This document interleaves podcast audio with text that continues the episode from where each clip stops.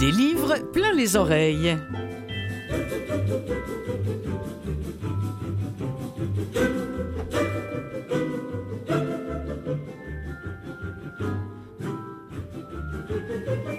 Bonjour mes amis, ravi de vous retrouver encore cette semaine. Je suis Clotilde Sey et euh, j'anime et puis bah ma foi je concocte un petit peu euh, tout ça, toute cette émission que je vous présente à chaque semaine, une émission qui se consacre au livre audio. Cette semaine, la littérature. La littérature, c'est un moyen de prendre ma revanche sur la beauté. Cette phrase n'est pas de moi, mais de Michaela Nicole, qui est une autrice dont j'ai tellement aimé les premiers livres. Je me souviens, j'en avais parlé de ces livres-là lorsqu'ils avaient été, donc ils le sont encore enregistrés euh, pour le SQLA, donc euh, pour les, pour les personnes à, à vision déficiente, disons. Alors, ces premiers livres s'appelaient Aphélie et les filles bleues de l'été. Cette fois-ci, je vous présente dans sa version audio un autre livre de Michaela Nicole qui s'appelle Mise en forme. C'est lu par Catherine Brunet. Euh, c'est un livre essentiel, je vous le dis, pour les femmes, pour les jeunes femmes aussi. C'est un essai, mais... Ah, restez là. Euh, écoutez bien ça, je vais y revenir d'ici quelques minutes. Cette semaine aussi à l'émission, le génial créateur de Charlie et la chocolaterie a vu ses livres l'an dernier. On parle de M. Doll, amputé de tout ce qui faisait référence au poids, au genre, à la maladie mentale, etc. Oui, c'est un truc sur lequel je reviens souvent parce que je trouve ça effrayant. Puis c'est toujours l'occasion, du même coup, d'entendre en audio ce qui se fait de ces auteurs qui en ce moment euh, retrouvent euh, leurs écrits amputés de leur fondamentalité. Ça se dit-tu Je ne le sais pas, mais si ça se dit, je trouve que c'était bien dit. Bon, alors, euh, donc un autre scandale, un autre fléau comme celui de, de Ian Fleming, euh, dont je mm, vais vous parler ou dont je parlais récemment, je, je ne sais plus. Mais bonne nouvelle, sa maison d'édition a décidé de faire reparaître ses écrits finalement dans leur intégralité. Et ça, mes amis, ça se fait. Et ça s'écoute aussi. Et puis cette semaine, à l'émission, une chronique de Gérald de Cousineau autour du livre On était des loups de Sandrine Colette. Et bien sûr, on finit tout ça avec quelques nouveautés, dont Les dépossédés, Le carré des indigents. Et, euh, ah oui, un, livre de, comment il s'appelle, de Missami. J'avais adoré L'ange de, de Munich. Et là, il nous arrive avec Les démons de Berlin de Fabiano Massimi. Donc voilà pour le programme du jour. Je vous fais tout de suite rentrer dans le bain, si j'ose dire, de mise en forme de Michaela Nicole, lu par Catherine Brunet. Un matin, j'ai trouvé un éditorial de mode laissé ouvert sur l'écran de l'ordinateur avec lequel je gérais les réservations. Les filles, belles, maigres et magnifiquement vêtues, étaient couchées au sol et, comme à mon habitude devant ce genre d'image, j'ai mesuré le poids de mon inadéquation une collègue d'une quinzaine d'années de plus que moi est arrivée. Mon Dieu, qu'elles font pitié, a-t-elle lancé avant de se désintéresser de la photo, complètement et à jamais. En la regardant de nouveau, j'ai vu un amoncellement de filles en train de se laisser mourir, entassées les unes sur les autres comme dans une fosse. Ce n'était pas leur faute. Le concept de l'éditorial, se voulant glamour, les avait rapprochées de l'idée de la mort. L'ambiance était glauque, coloré uniquement de noir et de bourgogne. Selon l'usage, on avait demandé au modèle de se disloquer le corps dans des hyper-extensions impossibles, de s'étendre par terre, le visage là, les yeux mi-clos. Une posture difficile à dissocier pour moi de la notion de beauté. Un amoncellement de filles très jeunes, faméliques, qui agonisent pour le glam. J'ai voulu savoir, tout imiter de cette collègue qui ne semblait pas affectée par la représentation. J'enviais les modèles et leur capacité innée à disparaître. J'étais frappée par leur beauté, si parfaite, si contemporaine qu'elle se fondait dans l'ensemble en même temps qu'elle en incarnait l'élément central. J'aimais qu'à force de regarder, on finisse par ne presque plus la voir. Les mannequins devenaient ce sur quoi les yeux glissaient. Leur plastique leur permettait de disparaître dans l'image tout en étant l'image, et j'ai songé au luxe que ce devait être de susciter l'admiration pour sa capacité à n'offrir aucune résistance à l'œil humain. Comme cela devait être grisant d'être arrivé là où on nous attend toutes, d'être le modèle. Extrait de mise en forme de Michaela Nicole. C'est sorti sur papier euh, aux éditions Cheval Doux et ça a été enregistré par les studios Bulldog euh, à Longueuil. Il était une fois une femme qui se relève d'une rupture. Bon, jusque-là, c'est un refrain connu, sauf que elle ne s'en relève pas. Plus elle tente de s'en relever, plus elle s'enfonce. Sans doute parce que le moyen qu'elle trouve pour se relever, c'est peut-être le meilleur pour se détruire, soit la pratique intensive d'une activité physique. Chez elle, le fitness. Alors les yeux sur un écran, elle refait inlassablement les gestes qu'on lui montre. Oui, c'est douloureux, mais on lui a toujours dit que la perfection, c'est douloureux. C'est salutaire, mais douloureux. La douleur est ton ami, lui répète-t-on ad nauseam sur son écran de télévision. Alors oui, son corps se transforme, soi-disant en mieux. La souffrance devient son ami jour après jour, semaine après semaine, mois après mois. Mais, au bout d'un an, elle ne va pas mieux. Au fond d'elle, c'est toujours le délabrement. On est loin de la reconstruction souhaitée. Dans un article et une entrevue qu'elle a donnée à une journaliste du Devoir qui s'appelle Anne-Frédéric Hébert-Dolbeck, Michaela Nicole déclare ceci. L'industrie de la mise en forme nous fait miroiter une forme d'agentivité complètement factice. Qu'est-ce que l'agentivité? Vous vous posez peut-être peut la question, je me la suis posée moi-même. Alors l'agentivité, selon un, un, psy américain, il s'agit de la capacité des individus à être des agents actifs de leur propre vie, c'est-à-dire à exercer un contrôle et une, euh, une régulation de leurs actes comprenez? C'est que tout d'un coup, c'est ça, c'est vraiment du contrôle, du contrôle, du contrôle. Euh, qui, qui je peux, qui je suis, qui je veux devenir être, et il faut que je contrôle tout ça. C'est, c'est le contrôle euh, absolu. Vous me suivez? Mais moi, je trouve ça tellement intéressant. La preuve, d'ailleurs, elle dit, euh, Madame Nicole, elle dit la preuve, c'est que on nous fait la sommation de ne jamais arrêter. Autrement dit, ton identité, ce que tu représentes au monde, est de plus en plus lié à ta performance et au fait de t'entraîner sept jours sur sept. Alors tu ne veux surtout pas perdre ce que tu as acquis et tu te laisses prendre dans une spirale infinie, dit encore Michael Nicole. C'est un essai autobiographique qui est disponible depuis le 28 mars dernier sur papier et en audio. Un essai sur le paradoxe de la beauté auquel tant de femmes aspirent qui n'est autre qu'une autre forme, je vous le disais, oui, de contrôle, qui peut empêcher beaucoup d'entre elles à même se montrer en société, parce que, imparfaite à l'extérieur, et complètement détruite à l'intérieur. D'ailleurs, l'autrice dit encore dans cet article Tout dans la, culture populaire nous renvoie à cette idée que les rues sont hostiles aux femmes. Ce discours renforce le discours patriarcal et les institutions que sont le couple et la famille nucléaire, avec cette idée que la place des femmes est à la maison.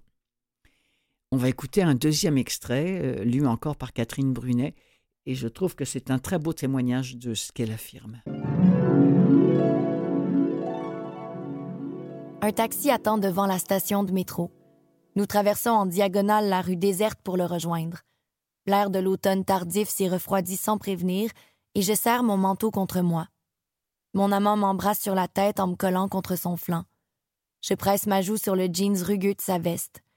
Nous marchons jusqu'au véhicule enlacé, puis nous nous affalons sur la banquette. Mon amant donne la destination au chauffeur, tandis que je me cale dans le confort de l'habitacle. Je veux juste qu'on nous amène quelque part, que l'on bouge, que l'on m'emmène loin de ce quartier et que j'oublie que je dois déménager, refaire ma vie. Oublier que je ne me trouve devant rien, sinon un vide immense que je ne sais pas encore combler. Le chauffeur parle sans arrêt, réduisant presque à néant mon plaisir. Et ce qu'on redoute toujours, nous, les femmes en mouvement, finit par arriver.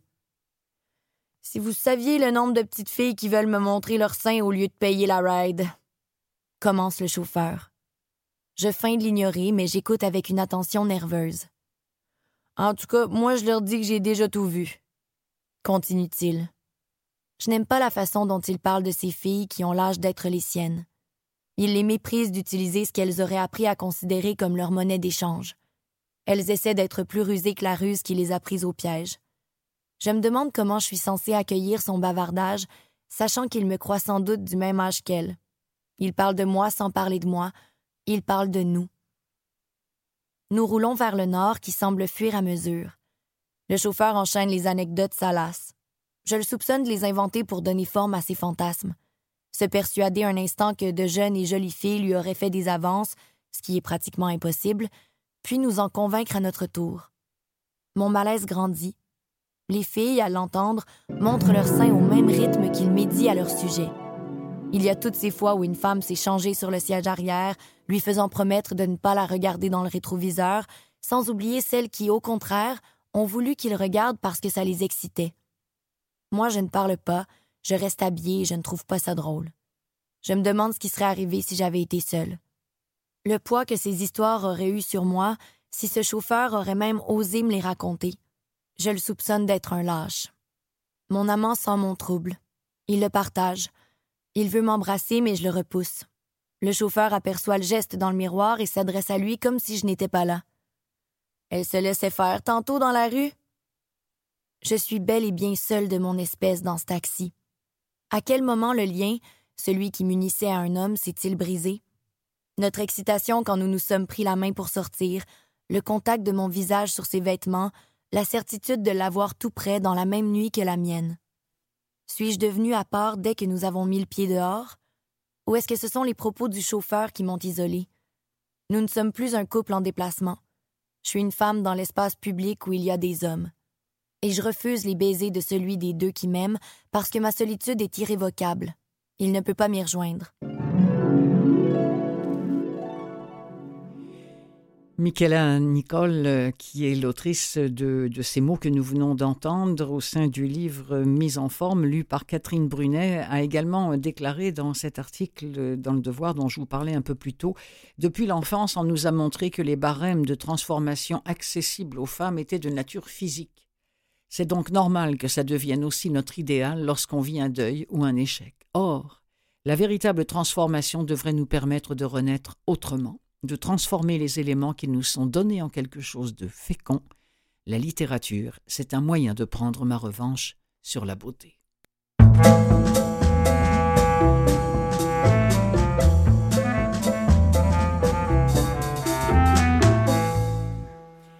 L'écrivain Roald Dahl fait partie de ceux de, de, ces auteurs dont les romans ont été un peu amputés de leur âme l'an dernier. Mais d'abord, bon, qui est Roald Parce que peut-être que ce nom-là ne vous dit plus grand-chose, surtout si vous n'êtes pas des parents en ce moment ou, euh, des grands-parents. Bon, Roald il est né en 1916 au Pays de Galles. Il est mort le 23 novembre en 1900, 1990. Euh, c'est quelqu'un qui a laissé une empreinte absolument indélébile sur la littérature jeunesse. Bon, évidemment, il reste d'abord connu pour Charlie et la chocolaterie, mais son œuvre s'étend bien au-delà. Euh, bon, il y a eu des, nouvelles, il a publié des nouvelles, il a publié des, romans. Euh, je, sais pas, je pense à James et la grosse pêche, je pense aussi à Fantastique Maître Renard ou encore Mathilda. Euh, ce qu'on sait moins aussi, c'est qu'à un moment donné, il a aussi signé, co-signé en fait, non, signé le scénario d'un film de James Bond, celui qui s'appelait On ne vit que deux fois. Ça, on ne le savait, pas. Tout d'un coup, on a réentendu parler de Roald Dahl parce que euh, malheureusement, il y a eu un scandale en Angleterre et en ce moment, je ne sais pas ce qui se passe en Angleterre, mais les éditeurs décident qu'il faut retransformer les bouquins parce qu'il y a des mots qu'on ne veut plus voir. Comme le mot gros, on ne veut plus le voir, on ne veut plus voir euh, euh, le mot nègre, ça on en reparlera, mais en ce moment c'est Agatha Christie qui est touchée par, par ce, par ce phénomène-là. Bref, euh, il y a tout un paquet de, termes qui ont été modifiés dans sa littérature, euh, des termes touchant à des questions considérées comme sensibles. Hein. Alors, race, ethnicité, genre, poids, apparence physique, santé mentale, violence, etc. Par exemple, un personnage euh, qui était présenté dans, le, dans un livre comme énormément gros est devenu énorme on gomme gros, parce que gros, euh, c'est pas beau. Edith Bernier sort de ce corps. Euh, ou alors un truc fou, un truc simplement. regardez bien comment c'est piégé, comment c'est fallacieux, comment c'est ignoble. Un truc fou. Il a fait un truc fou. Il est allé courir, je sais pas, à la chasse aux papillons. Eh ben, ça ne se dit plus. Alors, ils ont enlevé un truc fou par un truc bizarre. Non, mais euh, Moi, ça me, ça me sidère. En France, je tiens à vous préciser que l'éditeur Gallimard Jeunesse a assuré qu'une réécriture n'était pas d'actualité. J'aimerais bien savoir ce qui se passe ici au Canada et au Québec. Mais j'ai des petits doutes. En tout cas, toujours est-il que euh, il y a plein de voix qui se sont élevées contre ces absurdités littéraires-là. Salman Rushdie, entre autres, a dénoncé une censure absurde. Même la reine consort Camilla a appelé les écrivains à ne pas se laisser impressionner par ceux qui veulent restreindre votre liberté d'expression ou imposer des limites à votre imagination. Elle a ajouté, en levant les yeux au ciel et en souriant, tout est dit. Ça a été entendu parce que euh, dans cette même Angleterre, chez cette perfide Albion, comme l'ont écrit certains auteurs, on a décidé de réintégrer et de faire reparaître et de rééditer tous les livres de World Dole, j'espère que je le dis bien, euh, dans leur intégralité, ça veut dire sans, sans coupure. Alors, Monsieur Dole, c'est Charlie et la chocolaterie. C'est cet univers complètement fou qui a été euh, porté à l'écran, on s'en souvient, avec Johnny Depp notamment. Et en livre audio, qu'est-ce que ça donne? Eh bien, on en écoute un extrait.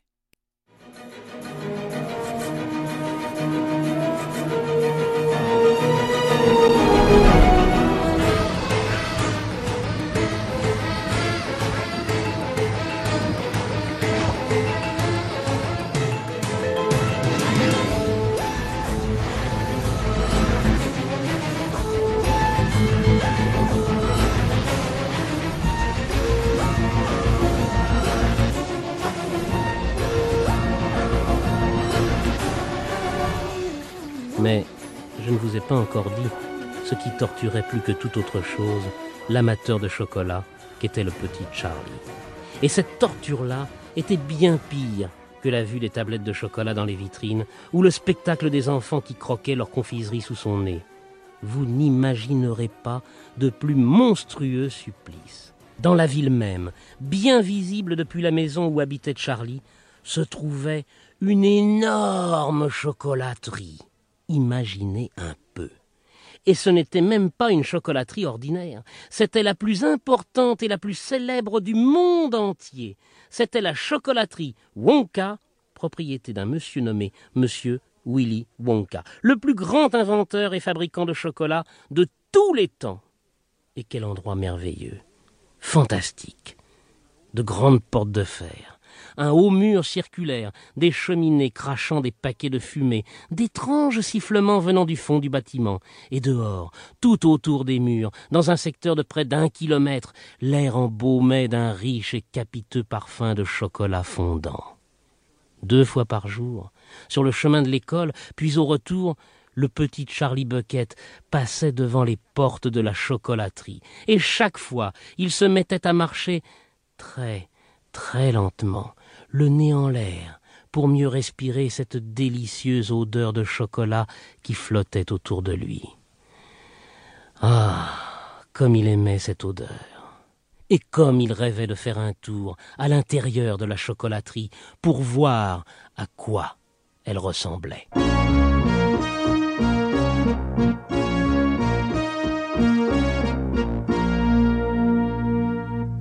La chocolaterie de Monsieur Willy Wonka. Le soir, après avoir mangé sa soupe aux choux noyée d'eau, Charlie allait toujours dans la chambre de ses quatre grands-parents pour écouter leurs histoires et pour leur souhaiter bonne nuit. Chacun d'eux avait plus de 90 ans. Ils étaient fripés comme des pruneaux secs, ossus comme des squelettes. Et toute la journée, jusqu'à l'apparition de Charlie, ils se pelotonnaient dans leur lit, de chaque côté, coiffés de bonne nuit pour leur tenir chaud, passant le temps à ne rien faire. Mais dès qu'ils entendaient la porte s'ouvrir, puis la voix du petit Charlie qui disait Bonsoir grand-papa Joe et grand-maman Joséphine. Bonsoir grand-papa Georges et grand-maman Georgina. Tous les quatre se dressaient dans leur lit. Leur vieille figure ridée lui souriait, illuminée de plaisir, et ils commençaient à lui raconter des histoires. Car ils aimaient beaucoup le petit garçon. Il était leur seule joie, et toute la journée, ils attendaient impatiemment l'heure de sa visite. Un soir, en venant voir ses grands-parents, Charlie leur dit Est-il bien vrai que la chocolaterie Wonka est la plus grande du monde? Si c'est vrai Bien sûr que c'est vrai. Bonté divine, tu ne le savais donc pas. Elle est à peu près 50 fois plus grande que toutes les autres. Et Monsieur Willy Wonka est-il vraiment le plus habile de tous les fabricants de chocolat? Mon garçon, Monsieur Willy Wonka est le chocolatier hmm, le plus fascinant, hmm, le plus fantastique, le plus extraordinaire que le monde n'ait jamais vu. Hmm. Je croyais que tout le monde savait cela. Je savais qu'il était célèbre, grand-papa Joe. Et je savais aussi qu'il était très habile. Habile? Mais il est beaucoup plus que ça. C'est un magicien du chocolat. Il sait tout faire. Tout ce qu'il veut. Hein Pas vrai, mes amis? C'est absolument vrai. Rien n'est plus vrai.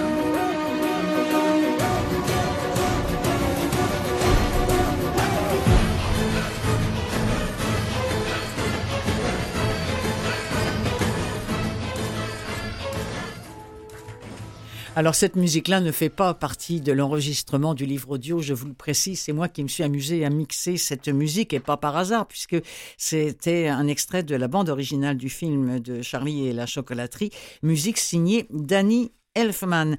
Euh, tiens, j'ai envie, puisqu'on est dans, dans l'univers de, de Roald Dahl, euh, on, va, on va sortir de la chocolaterie, alors que vous vous souvenez que le petit, lui, il va y entrer dans la chocolaterie, que c'est ça le film, c'est que il visite, quoi, il a toutes ces images, hein, toutes ces, toutes ces rotatives, tous ces machins, tous ces... Ah, c'est vraiment... Ben, c'était, c'était Tim Burton hein, qui, avait, qui avait réalisé ça. Alors, c'est du grand Tim Burton. Alors, la folie littéraire d'un Roald Dahl avec euh, la folie cinématographique d'un Tim Burton et la folie, la folie d'un Johnny Depp dans ses meilleurs moments, ben c'est ça, ça a donné un grand, grand film, Charlie et la chocolaterie.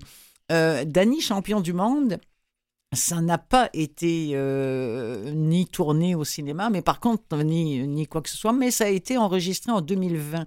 Ce qu'on a entendu avant, ça a été enregistré en 2018. Hein. vous avez remarqué que c'était un multivoix. Euh, euh, là, c'est une seule voix. Il s'appelle Robinson Stevenin. Il fait la lecture de ce livre dont on nous dit ceci. On est avec Danny et son père, qui sont les plus grands copains du monde et qui coulent des jours paisibles dans leur petite roulotte.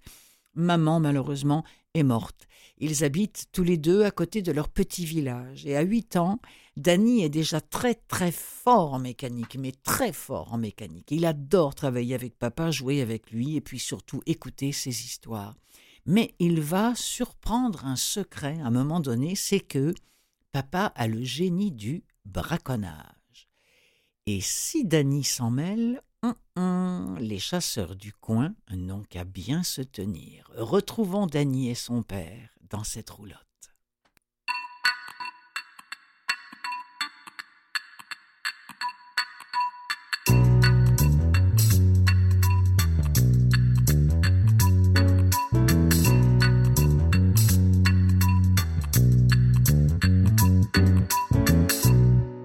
Mon père ne semblait pas s'en soucier.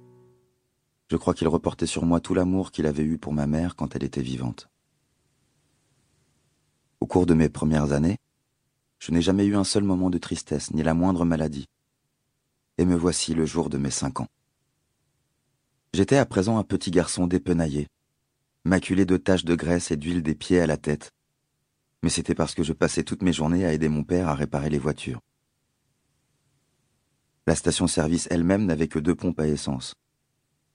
Derrière les pompes, il y avait une cabane en bois qui servait de bureau. Ce bureau ne contenait pas grand-chose, à part une vieille table et une caisse enregistreuse pour y mettre l'argent. C'était un de ces anciens modèles avec une clochette qui sonne quand on appuie sur un bouton, et un tiroir qui jaillit en faisant un bruit terrible. J'aimais beaucoup ça.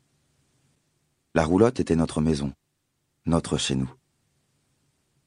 C'était un authentique chariot de Rome, il était ancien, avec de grandes roues et d'élégants motifs jaunes, rouges et bleus, qui étaient peints un peu partout. Mon père disait que la roulotte avait au moins 150 ans.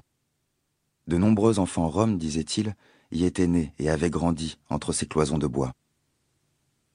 Tirée par un cheval, elle avait dû sillonner l'Angleterre en parcourant des milliers de kilomètres de routes et d'allées. Mais à présent, elle en avait fini avec ses voyages. Et comme les rayons de ses roues commençaient à pourrir, mon père l'avait consolidée en empilant des briques au-dessous. Il n'y avait qu'une seule pièce dans la roulotte, et elle n'était pas beaucoup plus grande qu'une salle de bain moderne de bonne taille. C'était une pièce étroite qui avait la forme de la roulotte elle-même. Contre la paroi du fond, il y avait deux couchettes superposées. La couchette du dessus était celle de mon père, celle du dessous, la mienne. Nous avions des lumières électriques dans l'atelier, mais nous n'y avions pas droit dans la roulotte. Les employés de la compagnie d'électricité disaient qu'il était dangereux d'installer des câbles dans un endroit aussi vieux et aussi délabré. Alors, nous nous chauffions et nous nous éclairions de la même façon que tous les Roms bien des années auparavant. Il y avait un poêle à bois avec une cheminée qui traversait le toit, et c'était suffisant pour nous garder au chaud l'hiver. Il y avait aussi un réchaud qui fonctionnait à l'huile de paraffine, et sur lequel nous pouvions faire bouillir de l'eau ou cuire un ragoût, et une lampe, également à huile, était suspendue au plafond. Lorsque j'avais besoin de prendre un bain, mon père faisait chauffer de l'eau dans une bouilloire et la versait dans une bassine. Ensuite, il me déshabillait complètement et me frottait sur tout le corps tandis que je restais debout. J'étais aussi propre de cette manière que si j'avais pris un vrai bain, et même plus propre, car je ne finissais pas assis dans ma propre eau sale. En guise de meuble, nous avions deux chaises et une petite table, ce qui constituait, en dehors d'une minuscule commode, le seul confort dont nous disposions. Nous n'avions pas besoin de plus.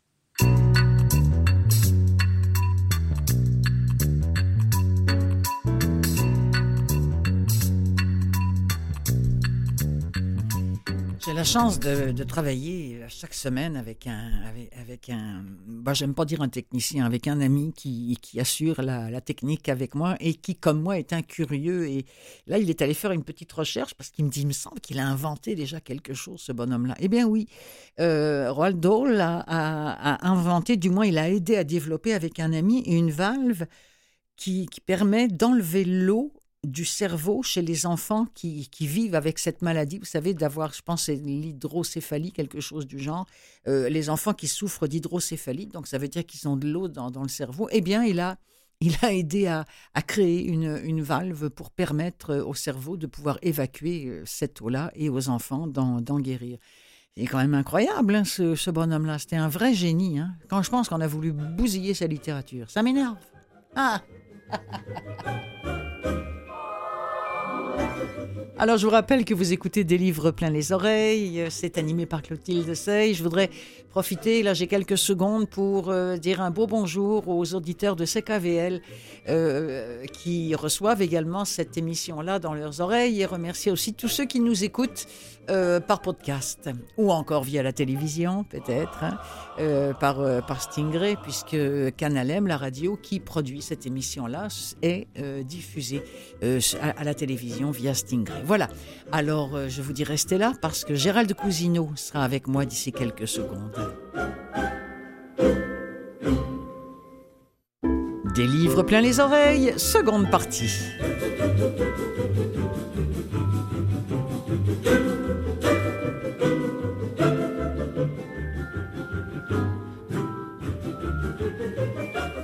Ah, mes amis, où l'on voit revenir notre héros de la littérature audio, celui qui en écoute plus vite que son ombre, j'ai nommé Gérald Cousineau, qui a lu pour nous On était des loups de Sandrine Colette. Bon, je ne vais pas vous dire de quoi je vais parler après, mais vous savez que comme tous les jours, il y aura, comme toutes les semaines, il y aura quelques nouveautés, dont d'ailleurs, tiens, la nouveauté d'un auteur que vous aimez bien, Gérald. Bonjour Gérald. Bonjour Clotilde. C'est vous, à un moment donné, qui nous aviez parlé de, de ce livre de voyons comment il s'appelle, Massimi. Euh, Berlin, les, voyons, l'ange de Berlin. Oui, euh, oui, oui, des, les anges, des anges de Berlin, quelque chose comme ça. Oui, oui, quelque chose du genre. Ben là, il, vient de sortir Les démons de Berlin, euh, oh. Massimi, et euh, voilà, et c'est ça existe déjà en livre audio commercial. Je ne sais pas si ça a été enregistré pour les personnes non voyantes dont vous êtes. Alors, pour l'instant, revenons sur Sandrine Colette et On était des loups. Bonne ben, lecture. oui, avant? oui, oui, avant de parler d'on on était des loups, j'aimerais demander aux gens, est-ce qu'ils connaissent d'abord Sandrine Colette? Uh Moi, c'est Très bonne question. je voyais régulièrement dans mes listes, mais je ne l'avais jamais lu ah. avant il y a à peu près un an. Bon. Et je, m'en suis voulu parce que, ah, une de mes belles découvertes des dernières années. Bon, je, euh, souvent on la range dans les romans policiers. Bon, ici nous avons fait plus un roman à suspense, mais je dirais que avant de parler donc du roman d'aujourd'hui, j'aimerais vous parler de son tout premier, juste quelques mots. Mais oui. Elle a commencé à publier en 2013 avec, ça s'appelle Des nœuds d'acier.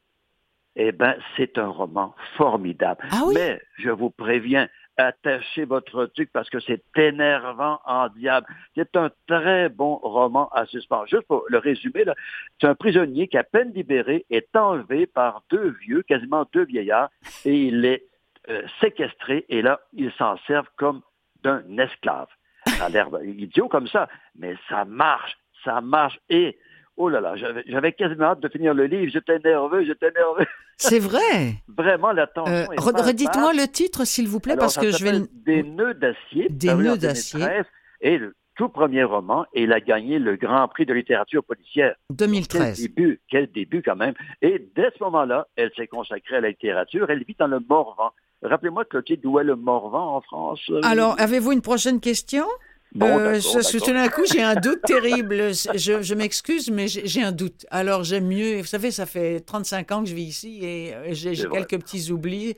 mais le, le Morvan, je, voilà. Non, je, bah, on, on, fait une recherche en régie, on va vous dire ça. je crois que c'est une région montagneuse parce que dans plusieurs de ces romans, parce que j'en ai, ai lu six hein, jusqu'à présent, et d'ailleurs, j'ajoute tout de suite que euh, ces romans sont très souvent disponible en format audio. ah, mais ça me revient, ça me revient, ça me revient, le Morvan. Mais oui, bien sûr, merci Mathieu. Nous sommes en Bourgogne-Franche-Comté. Ah, d'accord. Donc, en fait, on est dans le Jura, quoi, pas loin, quoi. Alors, c'est ça. Donc, il y a un peu de montagne dans ce coin-là. Ah, bah, absolument. Ah, bah oui, ah, bah oui, ah, bah oui. Donc, jusqu'à présent, j'ai téléchargé neuf de ces romans. J'en ai lu six et les autres s'en viennent. Ah oui, euh, je vous l'ai dit, c'est une belle découverte, donc depuis des nœuds d'acier. Et euh, souvent, ces actions, euh, l'action de ces romans, elle, les situe dans, dans la campagne ou dans la montagne, comme c'est le cas ici. Donc, on était des loups, ça se passe, on ne sait pas où et on mhm. ne sait pas quand. Tout ce que l'on sait, c'est que nous sommes en montagne. Mais le temps, on ne sait pas. Il n'y a pas de cellulaire, il n'y a pas de téléphone, euh, donc, rien de, de, la techno à laquelle on est habitué dans plusieurs romans aujourd'hui. Donc, ça se passe en montagne et euh, le, il, y a un, euh, il, y a un, monsieur qui est chasseur, d'ailleurs c'est lui qui raconte l'histoire, il s'appelle Liam. C'est pas un prénom très français, ça. Son fils s'appelle Aru et sa compagne s'appelle Ava. Donc, hmm. on se demande, mais où est-ce qu'on peut bien être? Mm-hmm. Mais peu importe. Nous sommes en montagne et le monsieur un jour part pour traquer un loup qui a eu l'audace de rôder autour de ses enclos. Alors il va à la chasse, il revient, et là, il est surpris parce que son garçon de 5 ans, à rue, ne vient pas à sa rencontre. Habituellement, il vient à sa rencontre, euh, les bras écartés, euh, tout sourire. Là, non, non. Et le monsieur, le chasseur, aperçoit des empreintes d'ours. Oh. Et là, il va trouver sa compagne, Ava, couchée par terre, euh, sur le ventre, le dos massacré par des griffures d'ours. Et là, il se demande où est passé rue. Eh bien, rue, il est caché sous la femme. Elle l'a oh. protégé de son corps. Donc, le oh. petit garçon est sous euh, le corps de sa mère et lui n'a rien eu. Mais elle, elle, meurt, elle meurt, elle est. Ah oui, ah oui, ah oui, ah. l'ours l'a tué. Euh. Donc voilà, l'ours l'a tué. Le petit garçon, lui, heureusement, n'est pas blessé. Mais là, il y a un problème pour le père. Qu'est-ce qu'il va faire du monde? Je dis monde parce que le mot revient souvent dans sa bouche. Donc, qu'est-ce qu'il va faire du monde? Parce que lui, euh, d'ailleurs, vous le devinerez très vite, il n'est pas vraiment fait pour être père. Uh-huh. Il a eu un enfant un peu malgré lui, parce que sa uh-huh. compagne en voulait un, d'accord, ils ont eu un petit garçon, uh-huh. mais c'est elle qui s'en occupe, parce que lui, il passe son temps à chasser. J'ai envie de dire, c'est un animal qui va à la rencontre d'autres animaux. C'est une bête, il vit comme un sauvage. D'ailleurs, on était des loups, hein? Ben voilà, donc il va à la, rencontre, il, passe ses journées à la chasse, et c'est vraiment la mère qui s'occupait de l'enfant. Mais là, il se retrouve avec l'enfant. Il a cinq ans, cet enfant. Qu'est-ce qu'il va faire de... Il essaie de le confier à un oncle, à une tante, qui n'en veulent pas. Ils ne veulent pas le recueillir. Alors là, il va, en revenant chez lui, là, il va lui arriver des choses incroyables. Je raconte pas tout parce que c'est quand même un roman à suspense. Il va tomber, il va tomber entre autres sur un pédophile. C'est une aventure sordide. Ils vont s'en sortir tous les deux, mais le, le nœud central, c'est est-ce que ce monsieur va finir par assumer sa paternité? C'est ça qu'on pose dans le roman, ah. vraiment, on pourrait dire le, le, le cœur. je ne dirais pas si oui, oui, oui, oui, oui, mais pour lui, c'est une tâche quasi inhumaine. Mais hmm. quand même, il chemine lentement mais sûrement. Il va essayer d'apprivoiser ce garçon et, et, le petit garçon va essayer, lui, d'apprivoiser ce père sauvage qui est un taiseux, il ne parle pas, il n'a pas de hmm. tendresse du tout. Et même, il y a une scène où le père essaie de noyer son fils. Oh. Incroyable. Mais à la dernière seconde, il rejette, il retire l'enfant de l'eau, il renonce. quand même, il en était rendu là, là. Donc, c'est dur, c'est dur. Je ne sais pas euh, à, quelle partie du roman se situe votre extrait. Alors, au début, euh, ben, en fait, je pense de toute façon dans les premières pages parce que euh, il est question, euh, comme vous allez l'entendre, du loup, mais pour l'instant, maman est à la maison avec le petit, d'après ce que je. Alors, écoutez, écoutons-le cet extrait-là. évidemment, moi, ce que j'ai choisi, c'est la version commerciale. Vous, vous avez mhm. sûrement écouté la, la version de la médiathèque ou voilà. Voilà, voilà médiathèque. Bon, alors ça, c'est une version, ça a été enregistré, euh, édité en audio par Audiolib et c'est lu par Thierry Ancis. On était des loups de Sandrine Colette.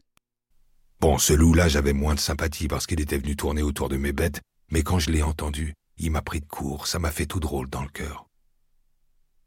Il n'était pas loin de moi, je dirais une demi-heure au plus, et c'était comme s'il avait été juste à côté, avec les échos de la montagne. Sa voix cognait tout contre moi, j'avais l'impression que ça me vibrait à l'intérieur. J'aurais pu tirer un ou deux coups de fusil à ce moment-là, et ça aurait suffi à le faire filer là où je voulais. Au lieu de ça, j'ai regardé la nuit, regardé les étoiles, et je pensais que lui là-haut, il avait le nez levé sur les mêmes étoiles. C'était le tout début de l'été, et il n'y a pas de doute, c'est la plus belle saison, on aurait été con de ne pas en profiter. Il y avait ces petites fleurs argentées, je sais plus comment on les appelle. Avec la lumière de la lune, elles réfléchissaient dans la nuit, on aurait dit des vers luisants en blanc. C'est là qu'on se rend compte qu'on n'est jamais seul, la vie pullule partout si on se donne la peine de se poser pour la voir. Le loup a chanté un long temps, et c'est ce que je me suis dit que c'était un bon chanteur. Il fallait quand même que je le repousse. J'ai dormi quelques heures et à l'aube je suis reparti sur cette trace. Je l'ai suivi avec le gros jusqu'à midi et à midi j'ai tiré trois balles qui ont fait un bruit énorme dans la montagne et le son a ricoché contre les parois de pierre. Je n'étais pas obligé, mais après j'ai gueulé pour qu'il sache que c'était moi j'ai gueulé Enculé, tu reviens pas, tu mets pas les pieds chez moi, et c'était pour la forme, on le savait lui et moi, pourtant, je crois que c'était bien que je le dise. Ouf et la voix colle très hein? bien au personnage du chasseur. Alors, oui, il, oui, il s'appelle, si vous me le permettez, Gérald, pour vous donner une petite information, on, parle quand même de Thierry Ancis, qui est un comédien qui fait partie de la grande famille de la comédie française en France. Ah, Alors, euh, oui, c'est, il est vraiment remarquable. Et je rappelle pour les gens qui viendraient juste de se joindre à nous que euh, ce comédien euh, a lu chez Audiolib On était des loups de Sandrine Colette, le livre dont nous parle aujourd'hui Gérald Cousineau. Un livre pas facile, hein, parce que c'est pas oui, oui, il y, a le, côté polar, c'est sûr qu'il y a le côté meurtre, mais vous, vous, le disiez, il y a, beaucoup plus un, aspect psychologique, euh, social très oui, fort. Oui, tout à fait, parce que d'ailleurs, dans l'extrait qu'on a entendu, il parle du loup et on a envie de dire que le personnage s'identifie un peu à celui qui est seul sur sa montagne. Or, ce personnage qui en est venu à avoir une compagne, un garçon, mais lui, il se satisfait dans la solitude. Il est heureux comme ça, tout seul, avec ses montagnes et ses animaux. Il est bien là-dedans. Il vit à l'écart du monde. C'est pas pour rien. Il ne veut rien savoir de la ville. Il va y aller peut-être une fois dans le roman, c'est tout. Mais il est bien là. Mais cette nature n'est pas idéalisée du tout. On est loin de Chateaubriand et de Rousseau, là. C'est une mhm. nature très belle. On s'en rend compte. Il y a d'ailleurs de belles descriptions de la montagne et de la forêt mais c'est une nature en même temps qui est impitoyable. Mais lui l'accepte parce que c'est son domaine à lui, mais c'est pas idéalisé du tout. C'est extrêmement réaliste. Et quand on parle d'on était des loups, ben justement, il remonte, il est aussi loin qu'on peut remonter. Il y a un peu d'animal, il y a un animal en, lui. Et cet animal, c'est ça, c'est le loup. Et quand il écoute le loup, ça lui fait penser à ça. Avant, l'homme, les hommes étaient des loups. Et donc, aussi loin qu'on puisse remonter, eh ben, le chant du loup, ça le ramène quelque part. Et il a, il a on se rend compte très vite qu'il y a du loup en lui. D'ailleurs, la scène où il essaie de tuer son fils, là, vraiment, Mhm. c'est un animal qui essaie de tuer un Mhm. petit garçon, là. Il n'arrête pas de le dire, il y a du mauvais en moi, il y a du mauvais en moi. J'aimais Ava, sa, sa femme, j'aimais Ava, mais et- il ne veut pas, il ne veut pas que le petit garçon prenne la place de la femme disparue. Donc vraiment, il a du mal à accepter la présence de cet enfant qui Mm. est pourtant le sien. Ouais, en Alors, plus. il va mettre un temps fou, mais y arrivera-t-il? Mystère. Donc le suspense est tenu jusqu'à la fin. C'est un court roman. hein. Euh, en termes d'écoute, c'est moins de trois heures. Ah, ok. Mais j'en aurais voulu, j'en aurais pris encore. J'en aurais pris encore. Je comprends. Alors, Sandrine Colette, On était des loups. Euh, petite précision, le livre a reçu le prix Renaudot des Oui. lycéens en 2022 et le prix Jean Giono également. Ah, j'ai oublié celui-là, mais d'ailleurs, tous ces romans, plusieurs de ces romans ont obtenu des prix, mais encore une fois, je persiste à penser qu'elle n'est pas très connue au Québec. Ah oui, bah, Et, euh, écoutez, euh, si même... on peut contribuer euh, à la faire connaître, Oh, ben bravo.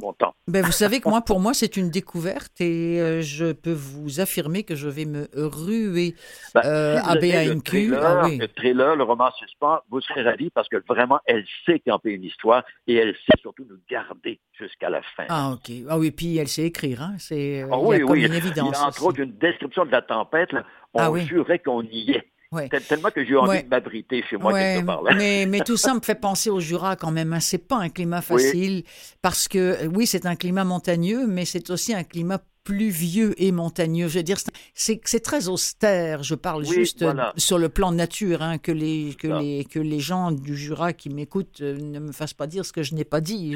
C'est une magnifique région, mais effectivement, la, la nature, c'est un petit peu comme dans les Pyrénées. Quoi. Il, y a, un- il y a un petit côté euh, euh, ben, euh, sauvage qui est extrêmement difficile. C'est beau, mais en même temps, c'est Voilà, voilà. Merci, merci, merci Gérald Cousineau Oh, pour euh, de m'avoir parlé de ça. On se retrouve le mois prochain avec euh, grand plaisir. D'accord. Allez, À la revoyure. à la revoyure, prenez soin de vous. Salut. Merci. Bye.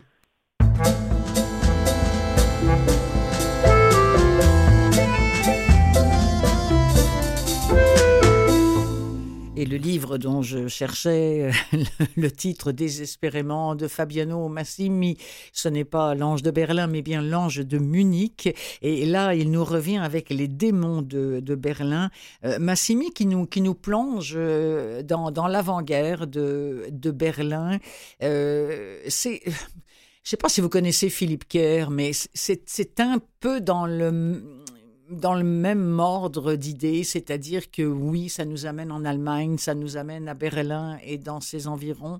Euh, av- avec Massimi, c'est plus précisément toujours dans l'entourage de Hitler que ça se passe. C'était vrai avec, euh, avec euh, l'ange de, dont j'ai déjà oublié, l'ange de Munich, mais c'est vrai aussi pour les démons de Berlin. On est toujours avec ce Siegfried Sauer, qui est un ancien commissaire de la police de Munich et qui est appelé en urgence à Berlin. Parce que Rosa, la femme qu'il aime, a disparu après avoir rejoint la résistance. On est là dans une ville en proie à un climat politique d'une extrême violence depuis qu'Adolf Hitler a été nommé chancelier. Euh, les jeux de pouvoir, les rumeurs d'attentats se, multiplient. Et en plus, mêlé à tout cela, une sordide affaire inquiète la police. Euh, il s'agit de jeunes femmes qui sont assassinées après avoir été défigurées. Bon, alors Zauer est littéralement terrifié à l'idée de découvrir son amour, Rosa, parmi elles. Il se joint à l'enquête, il, il ne peut pas imaginer jusqu'où ça va le mener, mais ça va le mener très très loin. Lorsque le soir du 27 février 1933, un incendie détruit le Reichstag, la tension monte d'un cran. Hitler et Göring désignent aussitôt les coupables, les communistes, évidemment, avant de décréter l'état d'urgence et de prendre les rênes du pays. Mais qui est réellement à l'origine de l'attentat? Ça aussi, ça fait partie du bouquin. Y a-t-il un lien entre la série de meurtres et cet acte criminel? Nul ne le sait, sauf peut-être Zauer. Euh, c'est c'est sûr encore là, moi, que je vais me plonger là-dedans. C'est sûr que si, comme moi, vous aimez le polar et que vous aimez Berlin et que vous aimez euh, toute l'histoire qui, euh, qui, ponctue et, et qui devance la Seconde Guerre mondiale, moi, tout ça m'a toujours passionné. Alors, je vais me ruer sur les démons de Berlin de Fabiano, Fabiano Massimi. C'est lu là par Nicolas Matisse.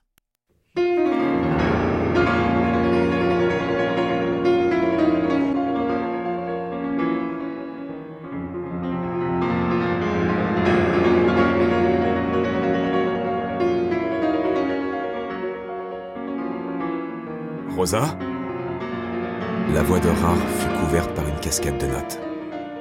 Rosa, c'est toi? La sonate numéro 2 de Rachmaninoff envahissait les lieux dans un flot régulier, seulement interrompu de temps en temps par une note manquante. Et Rar savait bien pourquoi. Il avança d'un pas, son pistolet toujours braqué devant lui.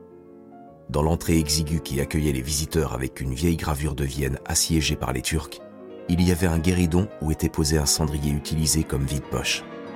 Pièces de monnaie, mouchoirs, crayon à papier et, bien visible avec son reflet chromé, une clé. À sa vue, une flamme d'espoir s'alluma dans la poitrine de Rare. Il baissa son arme et se précipita vers la cuisine. Rosa appela-t-il plus fort. La musique ralentit, comme en réponse à son appel, mais elle reprit aussitôt. C'était un passage plus ardu, voilà pourquoi le rythme avait changé. Pourtant, Rosa n'avait jamais eu de difficulté à jouer la sonate. Rar leva à nouveau son arme. Il regarda la porte conduisant au salon, en face du poêle en fonte et de l'évier en céramique. Il n'avait pas souvenir de l'avoir fermée la veille au soir, mais maintenant elle l'était, lui masquant la vue du piano et de la personne qui en jouait. Bien que son espérance fût tenace, Rar avait à présent la certitude qu'il ne s'agissait pas de Rosa. Son parfum ne flottait pas dans l'appartement. Et les doigts qui jouaient le morceau, le préféré de son père et de lui-même, manquaient d'habileté. Qui est-ce alors? Rar hésita un instant devant la porte, puis il se saisit de la poignée et l'ouvrit brusquement.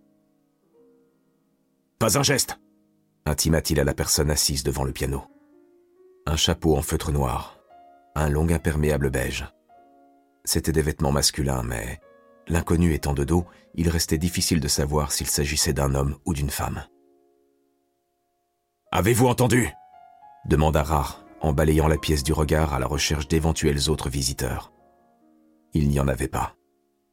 Le seul était le pianiste, qui continuait de jouer et de sauter des notes.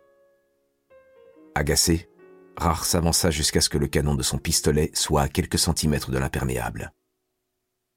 Arrêtez Les mains en l'air Enfin, la musique cessa.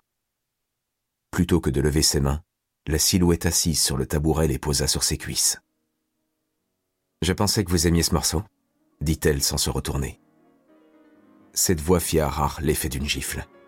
Même s'il ne l'avait pas entendue depuis un an et demi, il l'a reconnue sur le champ.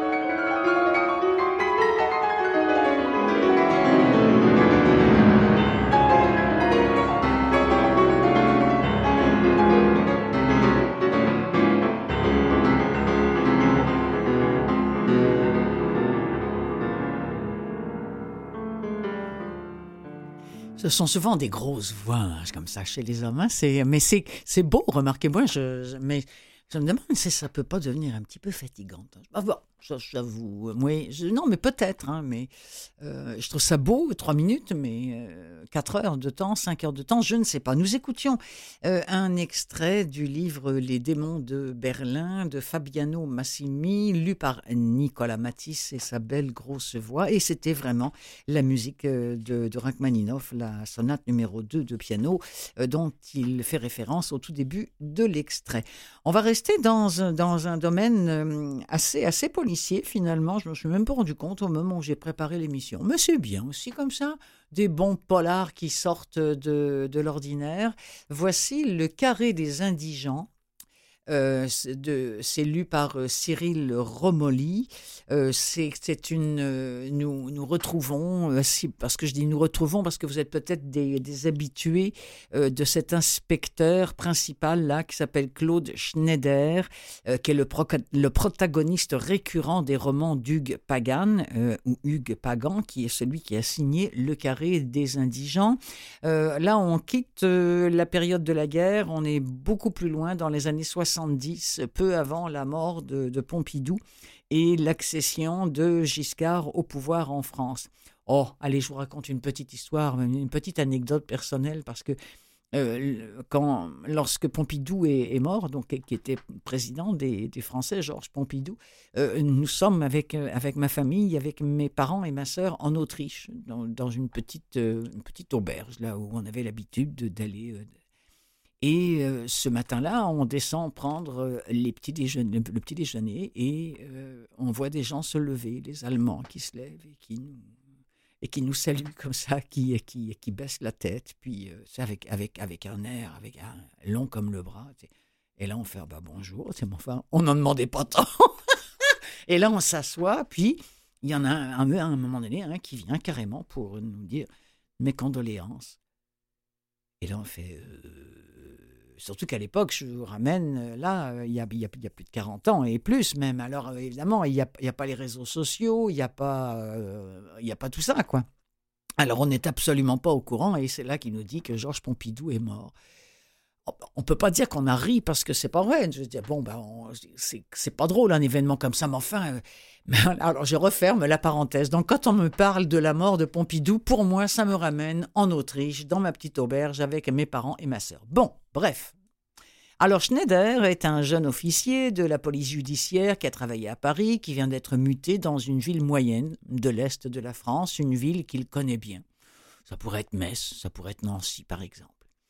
Et euh, dès sa prise de fonction, euh, un père éploré vient lui signaler la disparition de sa fille Betty, qui est une adolescente pourtant sérieuse et sans histoire. Donc, comprenez-la, pas le genre à faire des fugues. Elle revenait de sa bibliothèque sur son Solex et elle n'est jamais rentrée. Et Schneider a cette intuition qu'elle est morte. Et de fait, le cadavre de la jeune fille est retrouvé peu de temps après, atrocement mutilé et patati et patata et blablabla et blablabla, comme ça se fait souvent dans les, dans les polars. Alors voici un extrait du Carré des indigents de Hugues Pagan, lu par Cyril Romoli. Euh, ça a été fait, euh, ça c'est par euh, Audiolib, et ça a, obtenu le Grand Prix de la littérature policière, le prix noir de l'histoire et le prix Landerneau du polar. Ça peut pas être mauvais les amis. Extrait.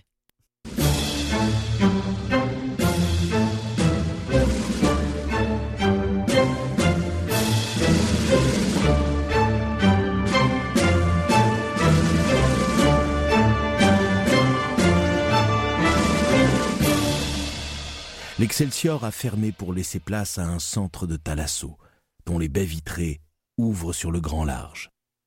Ce mardi, assis sous les platanes à proximité du terrain de boule, je lisais le journal lorsque Séverine s'est approchée. Désormais prof de français au collège, elle avait en partie financé ses études comme serveuse en extra le week-end à l'Excelsior. Nous nous croisons parfois en ville.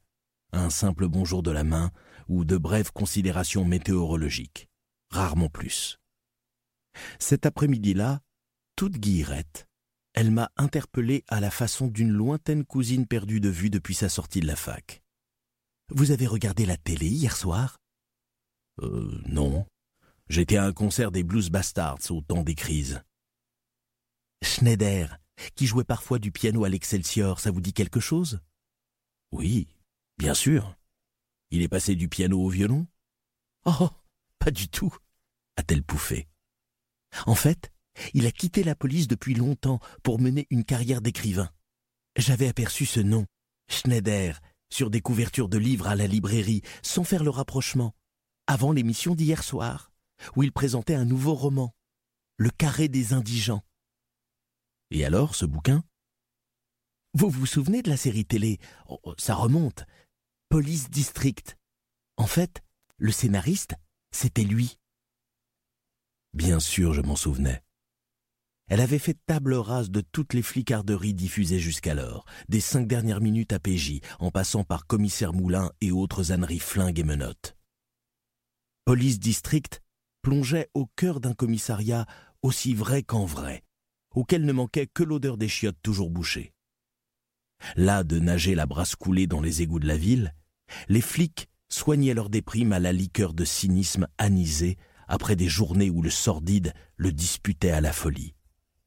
Parfois, un beau crime donnait du sens à une fonction qui, le plus souvent, se bornait à éponger la misère à l'aide d'un coton-tige.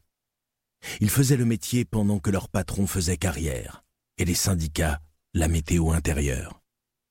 Son dernier livre s'annonce dans la même veine, a-t-elle poursuivi. Quelque chose comme 87e district de Ed McBain en mode province française.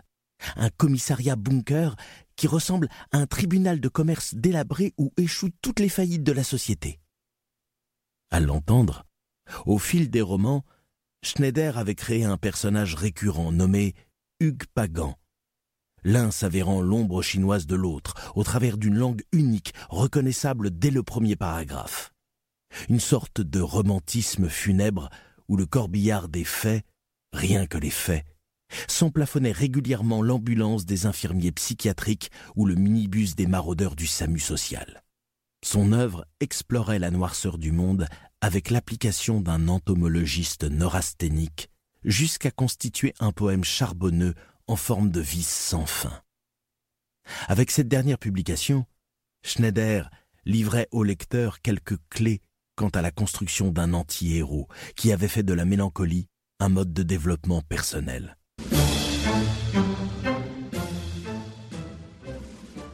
Voilà, ainsi euh, se referme cette nouvelle page de livre audio qu'est l'émission des livres plein les oreilles sur cet extrait que nous venons d'entendre euh, du Carré des Indigents.